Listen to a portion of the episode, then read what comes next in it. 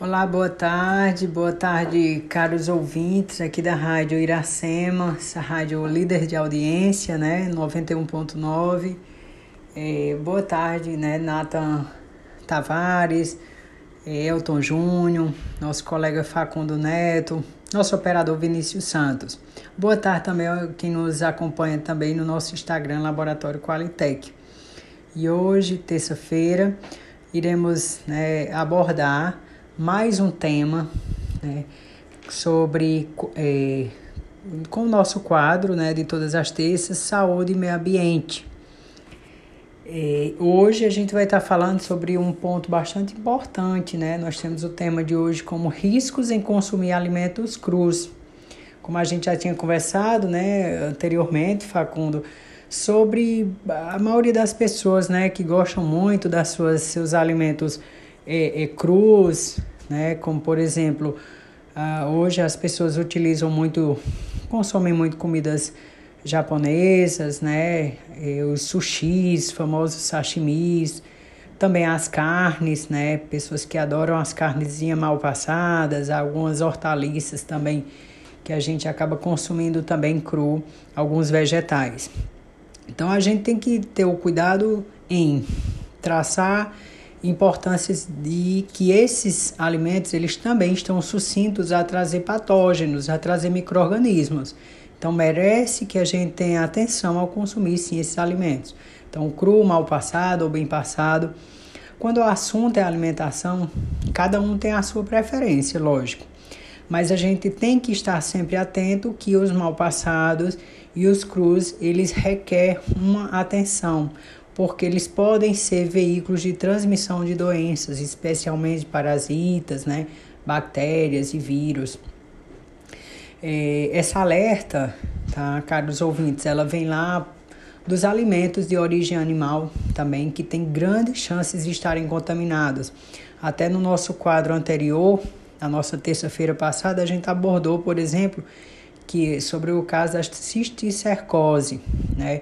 Que é uma doença oriunda do cisticerco, que ela está lá eh, em, em, águas contaminadas, né, que a gente também vê presente essa lava em uma, uma caixa d'água, né, em águas paradas, águas contaminadas, em alimentos crus, em carne de porco. Ela é muito sucinta, né, no, é muito sucinta de da gente perceber esses micro-organismos. Então, é, não é suficientemente o cozimento né, de, de, de uma forma rápida. Então, tem que se passar por um processo, tem que ter o, o tempo de cessar muitas vezes o sangue dessas carnes, por exemplo, para que a gente consiga eliminar esses micro-organismos, essas larvas ali presentes, né?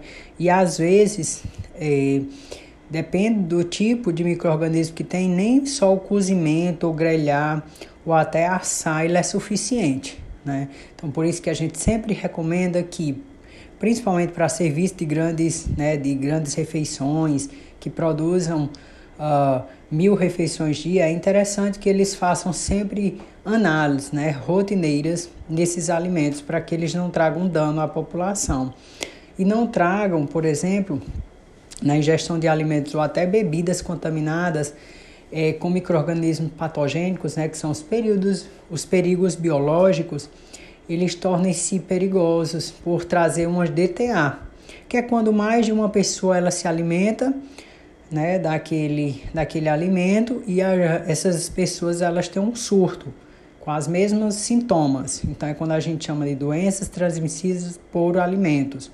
Né? São aquelas causadas, por exemplo, por ingestão de alimentos ou águas contaminadas. Existem, em geral, mais de 250 tipos de DTAs aí no mundo presente, sendo que a maioria delas são infecções causadas, por exemplo, por bactérias e suas toxinas também, vírus ou até outros parasitas, né? Ela é considerada um surto de DTA, né, quando essas pessoas tem esses sintomas característicos e mais de uma pessoa se alimenta daquele próprio alimento e ela tem um surto desse. Né? Então ela pode trazer doenças de alta gra gravidade, como por exemplo o botulismo, a cólera, né? e podem então, também causar mor morbidade e até a mortalidade em pessoas.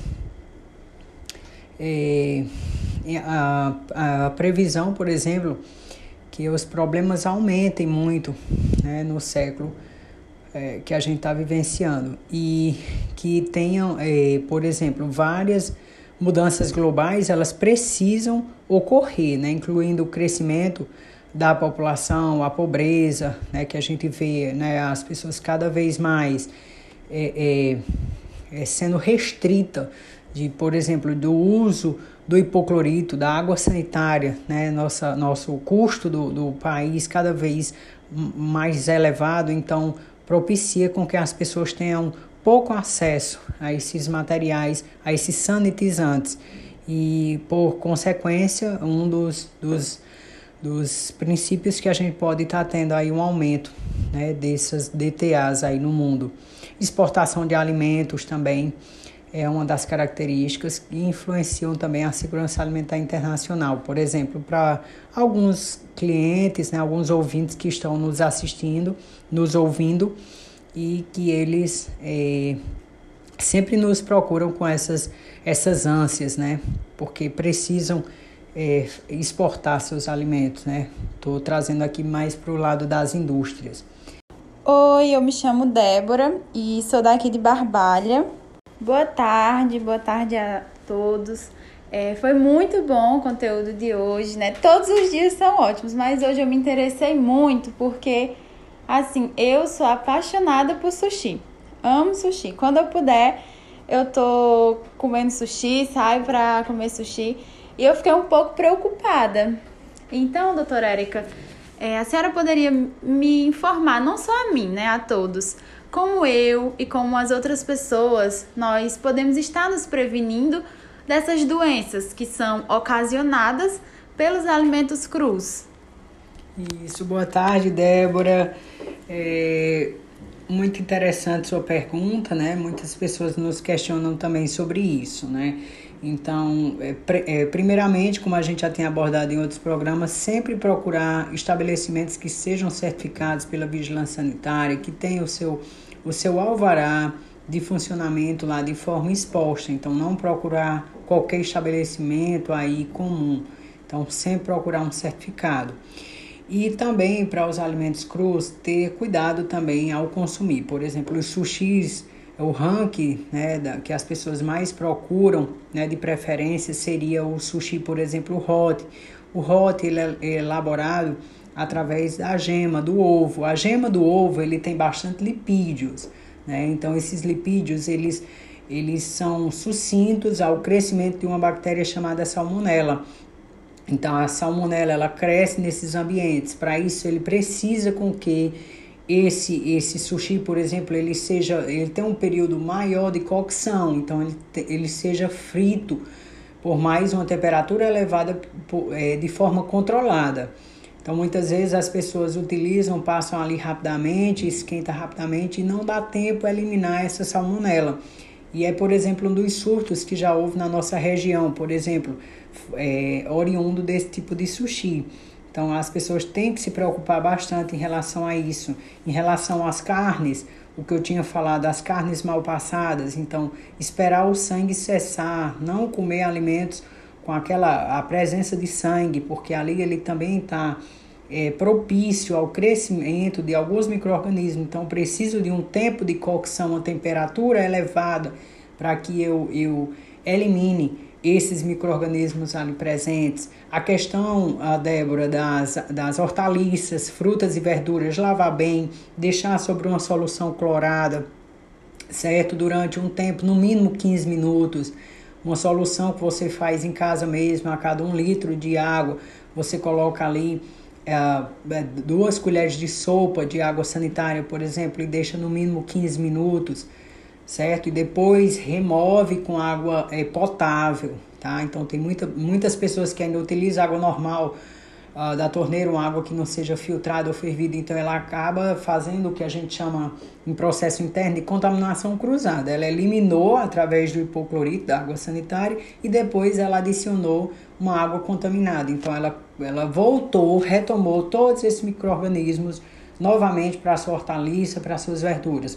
Procurar também, é, no caso de verduras, né, de, de da, é, procurar alimentos também que tenham o selo de certificação, né, de, por exemplo, os vegetais, né, ter muito cuidado, não comer qualquer vegetal, ou se você tem sua horta em casa, ter cuidado também na água que você está usando, se não tem fossas sépticas próximos, né, então ter muito cuidado também na, na procura desses tipos de alimentos, uma vez que as hortaliças e verduras a gente vai consumir em geral cru. Então, ter muito cuidado nisso e na procedência, de onde está vindo. Ah, eu estou indo no supermercado, olha realmente se ela tem selo, se ela tem certificação, se elas são liberadas. Essas empresas, elas têm eh, dados né, nesse alimento que elas, elas são certificadas perante a Anvisa, né? Então, sempre tem lá as informações para os consumidores. É, boa tarde, me chamo Luiz, aqui de Juazeiro. Primeiramente, parabéns pela iniciativa e me surgiu uma dúvida se o laboratório Qualitec ele realiza análise em, em alimentos crus. Isso, boa tarde, Luiz. Acho que Luiz não falou a cidade, se falou, não me recordo. Então vamos lá. É, Luiz, interessante sua pergunta. A Qualitec, Laboratório Qualitec, né, há oito anos aqui no município de Juazeiro, a gente realiza análise em alimentos, alimentos crus, alimentos cru, cozidos, em grãos, é, por exemplo, em hortaliças, em vegetais. A gente tem bastante clientes, por exemplo, que, que oferece serviço de refeição, em torno de mil refeições ao dia, por exemplo. A gente coleta, a gente faz um plano de amostragem junto com os profissionais dessa unidade e a gente é, analisa também, por exemplo, pontos. Vamos supor a questão dos alimentos, uh, dos vegetais, carboidratos, as proteínas é, da mesma forma, lipídios. Né? Então, a gente realiza assim: estamos instalados ali na rua Padre Cícero, né? número 2200, bem próximo ali do Cariri Shopping. E o nosso telefone, Luiz, é o código 889 o 8818 5076. Pode nos ligar que a gente está à disposição também para tanto fazer a coleta desses alimentos, como também realizar as análises. Tá? Muito obrigada a todos. Boa tarde.